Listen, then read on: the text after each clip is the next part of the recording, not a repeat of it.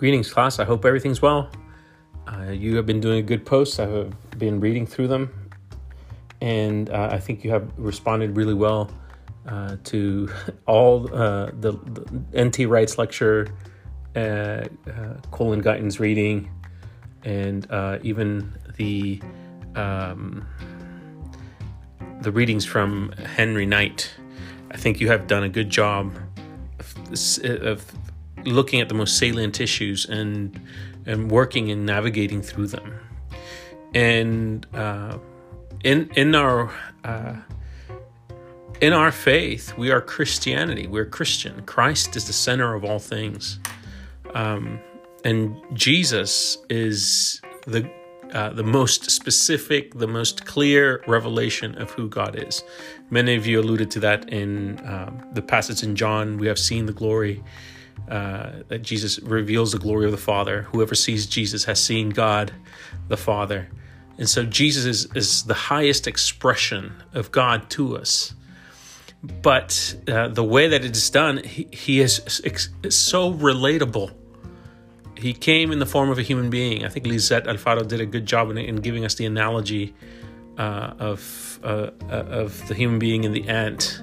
Um, got to become an ant to in order to to be able to touch the ant, and that's the greatest thing about God is His vulnerability, His openness to us, His love for us. That uh, in and of Himself, He does not leave us alone, but um, becomes human, takes the form of humanity, and is able to relate to us. Uh, there is something so powerful about this self identification of Christ and uh, the way that it relates to our own standing before God and the way and our standing before our neighbors. Uh, and it's and it's a very powerful, powerful uh, uh tenet of the Christian faith. Um, it, it is what makes us Christians. Uh, also, I just want to um, uh, lift up just some things. Um, and uh, that Jesus came to impart his risen life. Not merely just uh, uh, just that he resurrected from the day, but uh, authors such as Frank Macchia think that uh, his uh, his resurrection was the culminating act of his victorious life, um, and how his resurrection uh, shows his unity with the Father.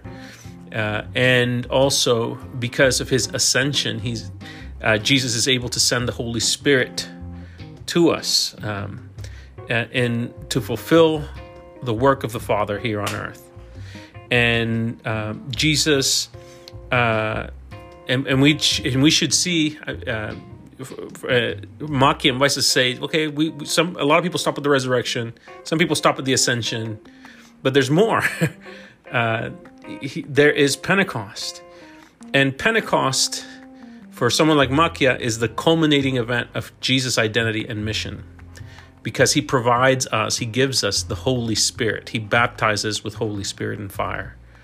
Um, Jesus himself uh, was bap- uh, was uh, suffered a baptism of fire, which was alienation, sin, and death but in his resurrection and in his ascension and in spirit baptism, uh, he baptizes us in return with his sanctifying fire, uh, his empowering fire.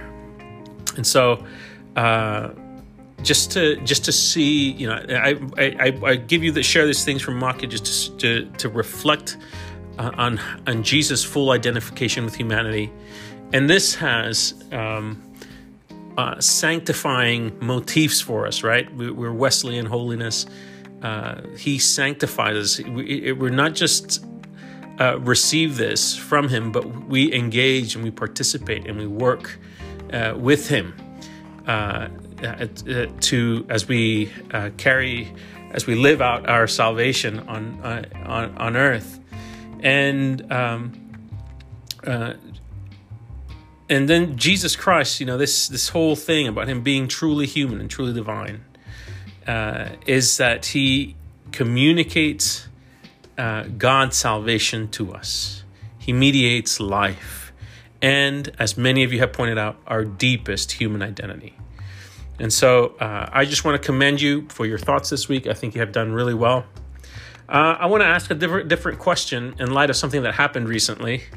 Um, uh, I have a friend who is working at a youth camp, and you know, youth camp, you get a lot of kids asking a lot of questions.